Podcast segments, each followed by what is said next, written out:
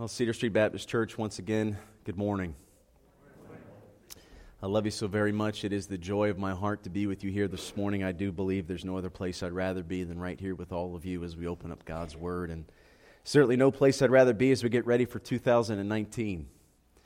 You know, I always think about this every year as a pastor. You get ready to preach before the new year, and God, what are you going to put on my heart to share with the people as we get ready for 2019? A lot of people get excited about the Christmas sermons, and a lot of those are a given. We know we're going to talk about a manger and a child and a city of Bethlehem. But when we talk about the new year, there's so many different directions that we could go. But one place I find myself almost every year, whether I'm preaching from this text or not, I think a lot about the book of Exodus when I think about a new year. And I think it's natural because the book of Exodus is coming out of one land and getting ready to go into another land. And that's where God is going to have us here this morning, as we'll be in Exodus chapter 13, verses 17 through 22. And the title of our message here this morning is The Way of the Wilderness. The Way of the Wilderness. Now, perhaps many of you, as you look in the rearview mirror at 2018, you're thinking about maybe what the Egyptian or what the Israelites thought as they were leaving Egypt. Thank goodness I've left this behind the bondage and the slavery of Egypt as they were getting delivered after the Passover into the land of milk and honey. They were looking back and then looking forward to this promised land as you're looking forward to 2019. But what we often miss when we think about the Israelites and we think about the nation of Israel and how God was forming this land, we remember Egypt and we remember the promised land, but we forget the 40 years of wilderness that it took to get them there. And that's what we're going to be talking about here this morning the way of the wilderness. The way of the wilderness. In fact, if I had to give us a, uh, of the big idea in one sentence as we prepare our hearts and our minds for the message, here it is. If we seek to follow God faithfully in 2019, we must be prepared to walk the way of the wilderness. Let me say that again. If we seek to follow God faithfully in 2019, we must be prepared to walk the way of the wilderness. What is the way of the wilderness? You're going to have to stay tuned to find out. Grab a Bible. If you don't have a Bible, grab the Pew Bible in front of you and meet me again in the book of Exodus. Just the second book of the Bible will be in chapter 13, verses 17 through 22. If you have the Pew Bible, it is on page 65 in your Pew Bible. And if you would stand at this time, out of the reverence of the reading of God's holy, infallible, inerrant, and fully sufficient word. Again, we're in Exodus chapter 13, and we'll be looking at verses 17 through 22. Hear God's word to us, starting in verse 17 of chapter 13. When Pharaoh let the people go, God did not lead them by the way of the land of the Philistines, although that was near. For God said, Lest the people change their minds when they see war and return to Egypt. But God led the people around by the way of the wilderness toward the Red Sea. And the people of Israel went up out of the land of Egypt equipped for battle. Moses took the bones of Joseph with him, for Joseph had made the sons of Israel solemnly swear, saying, God will surely visit you, and you shall carry up my bones with you from here. And they moved on from Succoth and encamped at Etham on the edge of the wilderness. And the Lord went before them by day in a pillar of cloud to lead them along the way and by night in a pillar of fire to give them light, that they might travel by day and by night. The pillar of cloud by day and the pillar of fire by night did not depart from before the people. Let's pray together. Father, again, we love you and thank you for the day that you have made, and we confess as we in 2018 and get ready to enter into the promises of 2019 that there may be some milk and honey, but there's definitely going to be some wilderness along the way. And so, Father, we need you. We need you to prepare us and to go before us and to be with us. And Father, I pray in the time that we have here this morning that you would clear our hearts and our minds of all the distractions of what we're considering in the new year ahead and just be fully present in the text this morning. Father, I pray that your spirit would move in this room. That you would remove hearts of stone and replace them with hearts of flesh. That you would remove the blinders from our eyes and enable us to see the radiant light of Jesus Christ. Help us to, to understand your purpose in the wilderness and to seek you in it. Be with us now, I pray, as we walk through your words. In Jesus' name, and God's people said, Amen.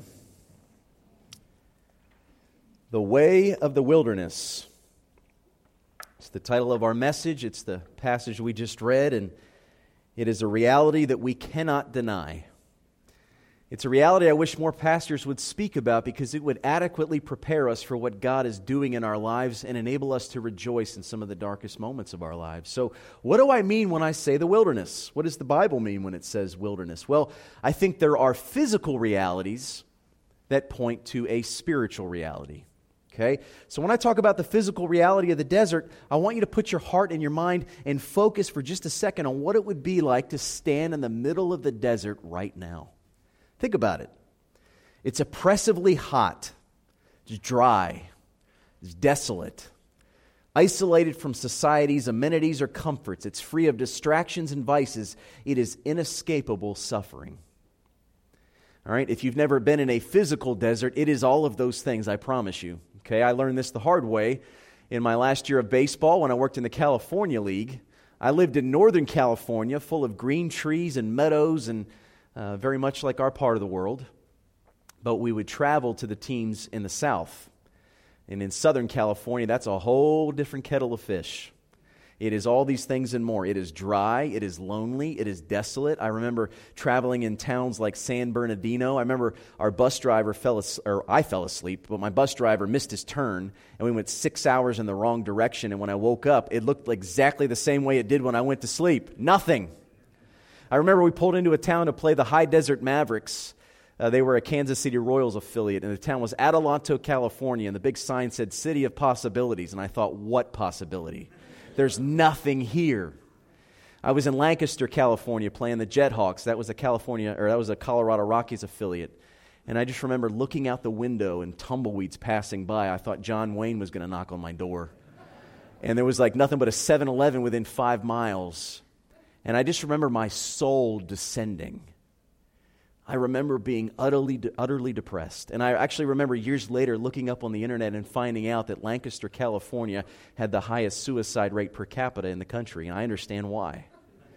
The desert can make a place, uh, the desert can make a person mad, it can make them crazy. Uh, the desert is a place that we don't willfully go, but it is a place, as we open up the text, that we will see God willingly leads us for a good purpose. Not because He doesn't love us but because he does. All right, that's the physical reality of the desert, but what about the spiritual reality? So, most of us in this room, God will not lead us to a physical desert. Most of you may live and die in southeast Georgia, and the only desert experience you'll ever have is a couple gnats flying up your nose. All right, you may never experience what it is to be so physically thirsty that you would crawl to a cactus to try to get a drop of water. But spiritually, everybody in this room knows what it is to be in a spiritual desert. You know how I know that? Here's a spiritual desert loneliness and depression, relational conflict, job stress, financial hardship, deteriorating physical health, a bad doctor's report, personal tragedy, separation from loved ones, loss of hope, and increasing despair. That's a spiritual desert. That's a desert that I would dare say everybody in this room, I don't care how old you are, you've been in it before. And I share this out of honesty and the purity of my heart. This is something that God will lead you into at some point in 2019 as well. Because it's God's will. Because it's in the desert where He does His best work in us. And we're going to talk about that as we walk through the text. But I remember times in my own life that the spiritual desert was a time where it felt like it would never end. I thought of a thousand stories. I'll just share one before we jump into the text. I remember when God had redeemed me. I was saved, and I was living in northern Pennsylvania, and God had called me to sell everything and move south. I didn't know why, I didn't know what I was going to receive when I got here, but I just knew that Georgia Southern is where I went to college, and Statesboro is a place I knew on the map. I didn't know anybody there anymore. But I sold everything I couldn't fit in my Silverado. I drove uh, 13 hours south and got the dirtiest, cheapest apartment I could find on, on Main Street. $220 a month. And I moved into that apartment and I'll never forget a moment in time. I'll never forget a Saturday night. I didn't have enough money for food. Okay. I was not dying of hunger. Okay. I had a loaf of bread and a gallon of pimento cheese, but I, I couldn't go to Wendy's. All right. Uh, I had gotten some temp work, but that check had not come in yet. I had no cable. I had no internet. I had no friends or family within hundreds of miles of me. And I just remember sitting on that, that little couch, you know, was a furnished apartment, and the couch was not the nicest couch in the world. I just remember sitting on the couch and I had no way to numb the pain of loneliness. I couldn't turn on ESPN and numb it. I couldn't get lost in a book. I didn't have any books. I couldn't get lost with uh, the internet. I didn't have the internet. I couldn't call a family member or friend and just waste time with somebody. I didn't know anybody. I just remember sitting there in despair thinking, is this what it means to follow Jesus? This is awful. Make this stop. I don't want to feel this anymore. Well, I think God leads people into the desert to feel those very things because it's in those moment that in those moments that he's all we have. I specifically asked Jody to sing the song that he sang during the time of invitation that we would hear those lyrics. My hope is in you alone. That no matter where I am or what despair I feel, I can sing the words, It is well with my soul.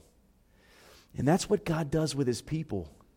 And this is why I, sometimes you may wonder, Bo, why do you harp so much on the prosperity gospel on Christian television? Here's why it is such a disgusting lie and, and it makes people vulnerable to, to when God really wants to do a work in a person's life. The idiots on television that say, put your faith in God and you'll have all this health and all this wealth and prosperity is yours this year. It's all coming. When it doesn't come, when you do have tragedy, when you do get a cancer report, when you are struggling in your marriage, when you are struggling at work, you can stop and say, well, what's wrong? Is it because I don't have enough faith? And God would say, No, I'm leading you into this to build up your faith. The very thing that the, the people on television are saying, if you have faith, you'll avoid, God's saying, if you have faith, you're going to go right into it. So we need to know what the scriptures teach. And we need to be faithful to what God is doing. It's not a fun place. The desert is not a place that any of us willfully go, but it is a place that God willfully leads us to. So we need to be prepared for this as we walk into 2019. There's two realities when it comes to facing the desert. I want us to think about these two before we walk into the text. Here's the first everybody spends time in the desert. Everybody. You can't avoid it. If you avoided it most of your life, old age will take care of that. All right? Old age will take care of that. The doctors will tell you plainly you will face the desert. And here's the second thing before we walk into the text just a way of application even though you yourself have been in the desert, you can't fully understand somebody else's desert experience. And they do not need you to hear the word, to say the words, I know what you feel, because you don't. What they need is somebody to walk through the desert with them. All right? And as we get ready to open that, it's been fresh on my mind. We talked about it in our Sunday school class here this morning. I think that one of the things Christians need to be better educated on, all of us, I'm not saying I'm an expert on this, but I've read and prayed about this as a pastor. We need to learn to let people grieve properly. We need to walk with them in the desert and not say, I know what you feel, not try to rationalize their pain, but just love them and weep with them and walk with them. Because all of us in this room either are in the desert or getting ready to walk in the desert right now. And we need to know God's will for that. So, Let's open up the text together. Please bear with my voice. I sound a lot more like Larry Sykes today, don't I? Not willfully, though. Yeah. so, there's three realities of the wilderness that I want us to see as we walk through the text here, okay? The first is this number one, the way of the wilderness is where God leads his people. The way of the wilderness is where God leads his people. Listen to verses 17 through 18. It says, When Pharaoh let the people go, God did not lead them by the way of the land of the Philistines, although that was near. For God said, Lest the people change their minds when they see war and return to Egypt. But God led the people around the way of the wilderness toward the Red Sea. Now, here's a, a, geography lesson. I'm not a geography major, but if you don't get this, you'll miss the whole point of the story here. They are in Egypt and the promised land is Canaan, which is northeast of Egypt. Okay, it's northeast. I guess if I'm facing you, it's this way. All right, it's northeast. They need to go up and go east. All right, and they could have taken a route, and this route historically is known as the Via Maris, the way of the sea. Okay, it hugs the coastline of the Great Sea, which today we call the Mediterranean. And they could have gone from Egypt to Canaan along that route, the land of the Philistines, hugging the Great Sea, and it would have only taken them four to six weeks on foot. On foot, in four to six weeks, they could have gotten from the slavery of Egypt to the promised land of milk and honey. They just had to go northeast. Guess what God decided to do? He took them due south. And guess what? God is not a broken GPS. God is not as concerned with the destination as we are. God took them south when they really needed to go north, and He did not make a mistake. Instead of taking them the Via Maris, the way of the sea, He took them the way of the wilderness. He went due south. And instead of taking them four to six weeks, it took them 40 years to get to the promised land. And we need to understand, first of all, it was never about the land, ever. All right, sometimes we get, we get wrapped up in this. Even today, we talk about Israel and land, and it's never really about the land. For Israel, it was about a new way of being human in the care of God. God wanted a people unto himself, that through those people he would bless the whole world and build a new kingdom. And in that kingdom, the people of God would be dependent on the provision of God and fully surrendered to the will of God. This was God's will since the Garden of Eden. Think back with me to Genesis. Remember, I've said it for weeks. The kingdom of God is God's people in God's place under God's rule and blessing. When God created human beings, Adam and Eve were in the garden. They were God's people. They were in God's place. God was physically and spiritually with them in the garden. And it, they were under God's rule and receiving God's blessing. And all of that changed when they rejected the rule of God and said, No, God, I want to eat from that tree because I want to be the God of my own life. When that happened, the kingdom of God was fractured and they were cast into the wilderness, but not before a promise that God would one day redeem them through the seed of a woman. That seed is the Lord Jesus Christ. But before the seed comes, he's building a nation that that seed would come through, and that nation is Israel. Israel, God's people that he would eventually bless the whole world through. And he's wanting this people unto himself to be holy and set apart and different. He wants the whole world to look at Israel and say, Surely God exists. And so he's got to isolate them from the rest of the world and eventually hand down these laws, the Ten Commandments, and build on these laws that they would live holy and separate from the rest of the world. But to do that, he's got to prepare them to be fully surrendered to him. And that doesn't happen in a four to six week route across the sea. No, it happens in a 40 year route across the wilderness, is where it happens. You know, God is not as concerned with our destination as He is our transformation. He's not. One pastor says this God is not nearly as concerned where His people are going as who they will be when they get there. In fact, you've probably heard it said it only took one night to get Israel out of Egypt, but it took 40 years to get Egypt out of Israel. God was making them a people unto himself, but they had to learn to trust in God. They had to learn to put to, put to death the sin of self sufficiency and surrender to the provision of God. And that took time. That took time. And what he did with Israel, guess what? He's doing it with you today. Perhaps you're concerned with your destination. When I say 2019, even if you've not written them down, even if you say, well, I'm not a person that makes resolutions, surely there are things that you want to do in 2019 that you were not able to accomplish in 2018. I guarantee it. All right, we always look optimistically towards the future. We, we try to forget the pessimistic part of the past. We look towards the optimism of the future. And so, as you're walking into 2019, all of you are thinking what you did not get accomplished that you want to get accomplished. And that's not wrong thinking, by the way. It's good to have plans. It's good to have goals and it's good to have plans. A goal without a plan is a wish. Okay? It's good to have plans. However, I want to say as we look at the text here, we can know that God is not as concerned with our resolutions as he is our character to try to accomplish those resolutions. God's not concerned with your destination this year. He's concerned with who you're going to become when you get there or not get there. That's what God's concerned with. He's concerned with building in you a dependency upon Him. And to do that, He's going to lead you through some desert times this year. He's going to do that. If you have a problem with money, He's going to lead you into a desert of financial struggle to trust in Him. If you idolize physical health, He may very well lead you into the desert where you get a doctor's report that you don't like. If you struggle with, with uh, idolatry in certain relationships, He may pry that away from you. I, I don't know what it is for you. It's different for all of us. But what I do know is this it is God's will to lead us into the wilderness because it's in the wilderness where He does this work. It's in the wilderness where he is, He's got us exactly where He wants us, where we put down the checklist and we say, God, what are you doing in my life and how can I be obedient to it?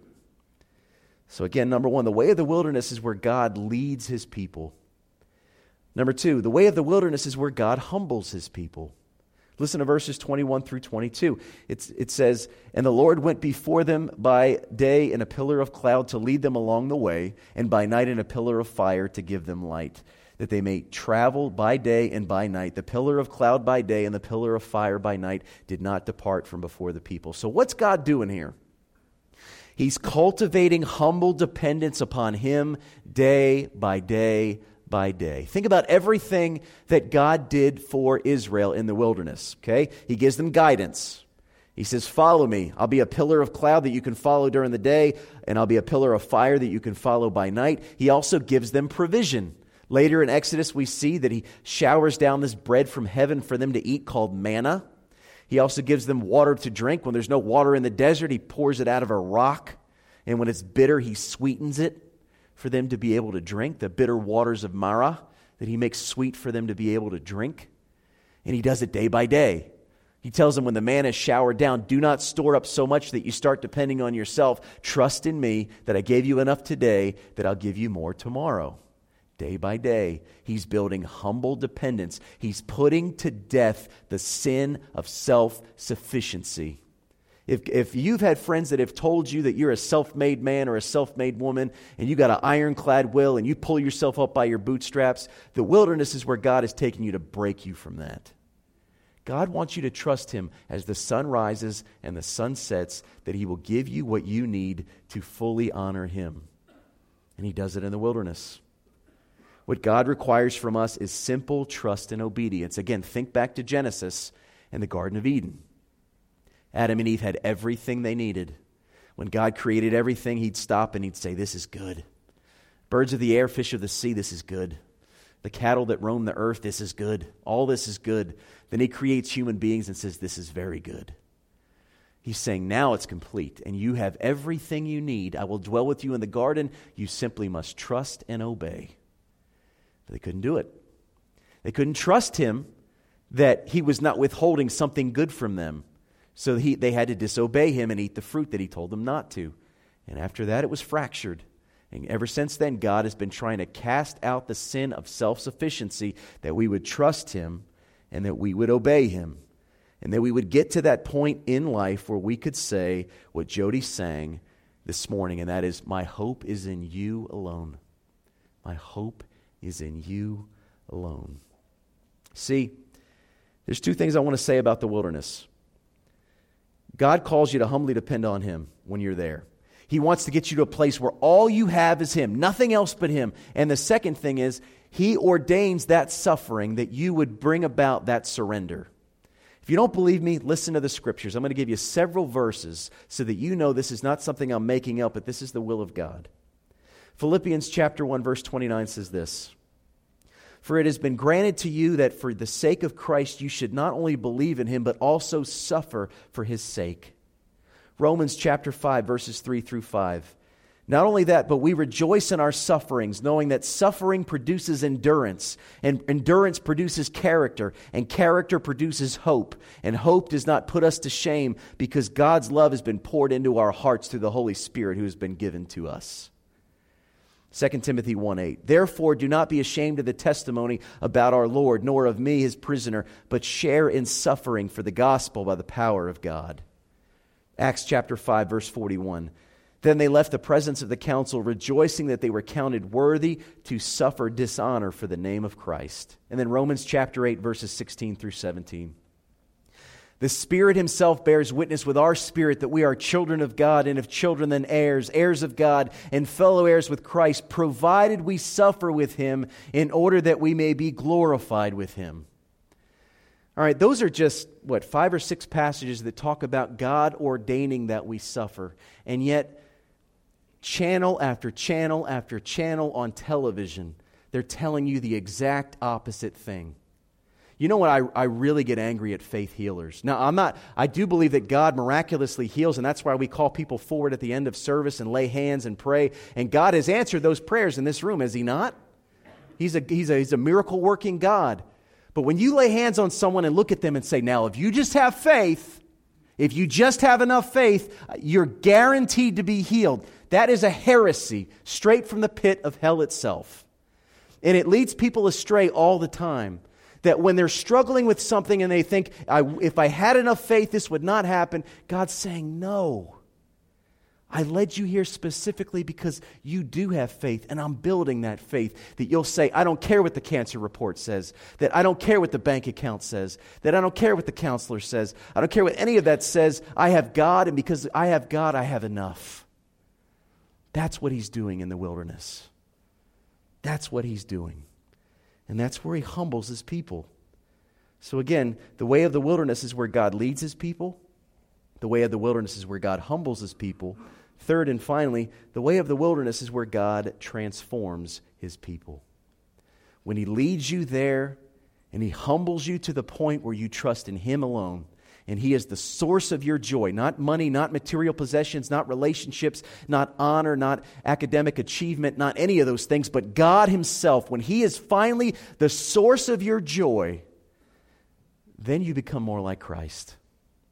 Then you begin to cultivate that heart and that desire to worship Him and serve Him and love Him. And the Spirit of God can begin to do amazing things in your life through the work of God, which is His grace. It's all an act of grace. Grace is God doing in us and through us and for us what is required of us, but what we could never do on our own. That's the work of grace. And when we're in the desert, we say, God, guess what? I need your grace. Because the desert's a place that wipes away all other distractions. Again, I wish all of us could stand physically in a desert for 24 hours. There, I mean, you cannot occupy your brain with anything else but God. There's nowhere else to look. It's just horizon everywhere you turn around. There's nowhere else to go for shade. There's no television or internet to distract you. It is just completely unfiltered focus on God. And God get, got you right where He wants you when He leads you there. Now, none of us want to be there. And when we are there, we want to get out of that as soon as possible. I don't think any of us should say, God, lead me into thy wilderness. I don't want to go there. And you shouldn't want to go there either. But when you do go there, I hope that you start thinking, God has a purpose in this. God is working through this right now in a way that I can't fully understand. And I do want to be able to say those words It is well with my soul. My hope is in you alone. And the reason why God does this in the wilderness is because his strength is made perfect in our weakness. Listen to 2 Corinthians chapter 12 verses 8 through 10. Here's what the apostle Paul says. Three times I pleaded with the Lord about this. He's talking about a thorn in his side, a thorn that we don't fully know. That God that it should leave me, but he said to me, "My grace is sufficient for you, for my power is made perfect in weakness. Therefore I will boast all the more gladly of my weaknesses, so that the power of Christ may rest upon me." For the sake of Christ, then, I am content with weaknesses, insults, hardships, persecutions, and calamities. For when I am weak, then I am strong. If I handed you a sheet of paper and said, I want you to write down exactly what you want 2019 to look like, what you wrote on that sheet of paper, would that make you depend more on Christ or more on yourself? If the answer is more on yourself, then God may not be in a hurry to answer those prayers. Now, again, it's not that God doesn't also lead us into times of milk and honey, right? Those are sweet times when we're filled with blessings, when we get unexpected financial blessings, or we get an unexpected good doctor's report. Let's not, let's not chase after just the bad and say, I don't want anything good, okay? We're not masochists. We don't chase after pain. When you're, when you're in the sunshine, enjoy the sunshine because God has a purpose for that too. Because that's the ultimate goal, by the way. It wouldn't be good news if God wanted to leave us in the wilderness forever. The land of milk and honey is the destination. But I'm, what I'm saying is, in the wilderness to get there, don't try to skip past the wilderness because God has no intention of doing that. He has every intention of taking as long as it takes in the wilderness for however much pain that we feel, for whatever separation that we experience. He will use that to strip us of anything that gets in the way of us being closer to God because that's His will for our life. It really is. The wilderness is where God does his best work. Think about the Israelites. Now, when we think about Israel being in the wilderness for 40 years, yeah, they were there a lot for disobedience, right? Okay, they got to the edge of the land of milk and honey and they were scared. They were scared of taking the land God had promised to them. They, they saw how big the Philistines and the Canaanites and all these other people were, and so they retreated. And because of their disobedience, they were in the wilderness longer than they should have been. But don't miss this. Before they ever disobeyed, God still led them south, not northeast. Before they ever committed their first sin as the people of God that were pulled out of Egypt, God already said, I'm taking you south before I take you north because they weren't ready. So you may be in the wilderness because you are living in sin and God wants to purge you of that. But you may be living in wilderness not because you're living in sin, but you are living in righteousness. But God wants to strengthen your faith. God wants to do something where your eyes are on Him and nothing else.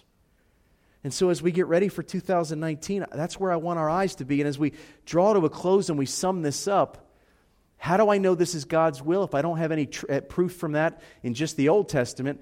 I want to close by saying this in one sentence The way of the wilderness is for all disciples of Christ because it is the very way of Christ Himself. Let me say that again. The way of the wilderness is for all disciples of Christ because it is the very way of Christ Himself. We just finished the Christmas season. And what we said the last couple of weeks is praise God that we have a God that can empathize with us because he became one of us. But if you follow Jesus, Jesus says, Take up your cross and follow me. Guess what that cross represents? Wilderness, desert, suffering. If we're going to follow Jesus, we need to follow in the footsteps of someone who went to a cross. All right, he went through a physical desert and he went through a spiritual desert. Let's start with the physical. When Jesus was baptized by John the Baptist in the Jordan River, where's the first place he went after he was baptized? To go out preaching the gospel? Nope. The Spirit of God led him into the desert for 40 days, and he fasted and he prayed, and he was greatly tempted by Satan. But Jesus succeeded where Adam had failed. For every temptation that Satan put in Jesus' way, Jesus responded in obedience. All right? He, he, he did not try to take the kingdom by force.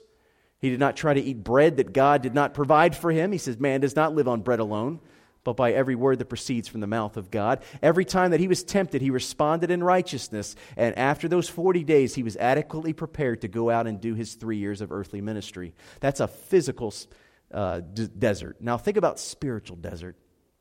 Think of the way of Christ the man of sorrows. Think about what Jesus did in his final days. Think about the Garden of Gethsemane. In Mark chapter 14, verse 34, as he was getting ready to take the cross after the Lord's Supper, he said to the disciples, My soul is very sorrowful, even to death. Remain here and watch. The book of Luke says that he was in such a deep despair that he started bleeding. He started sweating drops of blood from his temple. This is unspeakable suffering that Jesus experienced. And then he went through what people call the Via Dolorosa. The Via Dolorosa is the name that they have on the actual road that he traveled in Jerusalem from where he was condemned to crucif- be crucified to where he walked with the cross all the way till he got to the hill on Calvary. He had to carry that cross. That was a wilderness experience, walking and marching to his very last breath. But you know what? Jesus did it willfully. He said in John chapter 10, verse 17 through 18, For this reason the Father loves me, because I lay down my life that I may take it up again. No one takes it from me, but I lay it down of my own accord. I have authority to lay it down, and I have authority to take it up again. This charge I received from my Father. Jesus understood the purpose of the wilderness. Jesus understood the purpose of suffering he understood the purpose of entering into our reality and earning our righteousness by never sinning, and then taking on the punishment for our sins on the cross, and then rising from the dead, making a way from death to life, and then ascending to the Father and sending down the Holy Spirit. Jesus did not say every day should be a Friday.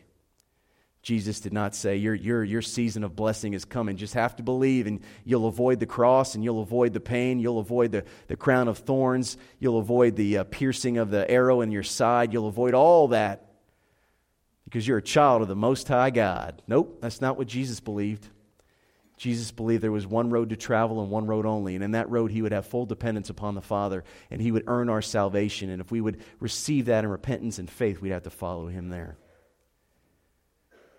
See, when we, we believe this, when we believe the truth, when we believe the Bible, Jesus knows the truth of our heart. It's easy to love God when He promises you milk and honey. It's hard to love God when you got to walk through the wilderness to taste it. But in the wilderness, and you say, God, you're all I want, God says, Now I know where your heart is. Let's not miss this in 2019. Let's not miss that God, I hope, has both milk and honey and, and suffering for us in this upcoming year. I, I do pray that we will have seasons of real sweetness. As, as a pastor, I think about all the struggles that pastors go through with churches and the conflict that you have to work through. I'm not looking forward to that in 2019. I'm not looking forward to the knock on the pastor's door with someone that would love to explain to me why they know more about how to lead a church than I do. I, that's not fun times. I'm not looking forward to that. But you know what? Do I love God when things are going well? And do I love God when things aren't going well? What about you? Maybe there's something in your life that's going really well right now. And maybe it'll continue to go well in 2019, but maybe it won't. And my prayer is if it doesn't, that you won't be surprised, that you won't think God has abandoned you, it's in those times of suffering that God is closer to you than the air you breathe, even if you can't, you can't know it at the time. And then maybe you are in the desert right now and you're ready for some milk and honey. Maybe the milk and honey is around the corner in 2019. But where you are right now, can you say God is enough? Regardless of the doctor report you're going to get, regardless of the bank statement that you're going to get, regardless of what the Dow Jones is going to do in the next 30 days, can you say God is enough? That's what God wants to hear. Nevertheless, not my will, but yours, Father. And that's what Jesus said when he walked the road of suffering. And that's what he wants us to say as well. So, as we enter into a time of invitation, this is an invitation not just for today, this is an invitation for the year to come. Are you willing to walk with Jesus no matter what? Are you willing to walk with him through the good and the bad, through the bitter and the sweet, through the wilderness and the milk and honey? in the wilderness, are you willing to cry out to him and say, You're, You are enough? And through the milk and honey, are you willing to praise him and say, Thank you for you are good? Are you willing to praise him in the good and the bad? Because that's what lies ahead for all of us here in 2019. We do have wilderness and we do have milk and honey, and God will be with us through all of it if we would simply trust and obey. Trust and obey in the way of the wilderness. Let's pray together.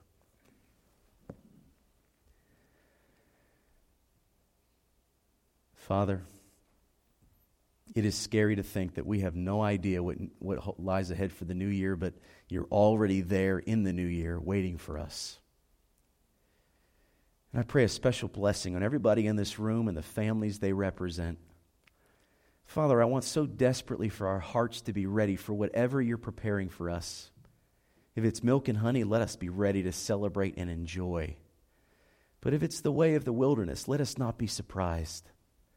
Let us rejoice that you're doing a work, that you're purging us from things that we depend on more than you. You're purging us of things that we love more than we love you. You're purging us of everything that we could look at you and you alone and say, God, you are enough because you are God. So, Father, I just pray in all of my weakness here this morning as I've tried uh, and feel like I've failed to preach the, the glorious truth of your word, that you would just plant this seed in our hearts, that you have a purpose for the wilderness. You're with us in the desert, that we're not alone, even when it feels like it, that we're not going to die of hunger or thirst, that you will be with us and you will feed our souls and you will, you will give us the drink that our souls need to make it another day. So, Father, I just pray again that you'd be with us for every single moment of 2019 and that you would help us to walk with you as we as you uh, ordained for us to follow Christ. It's in His name we pray. God's people said, Amen.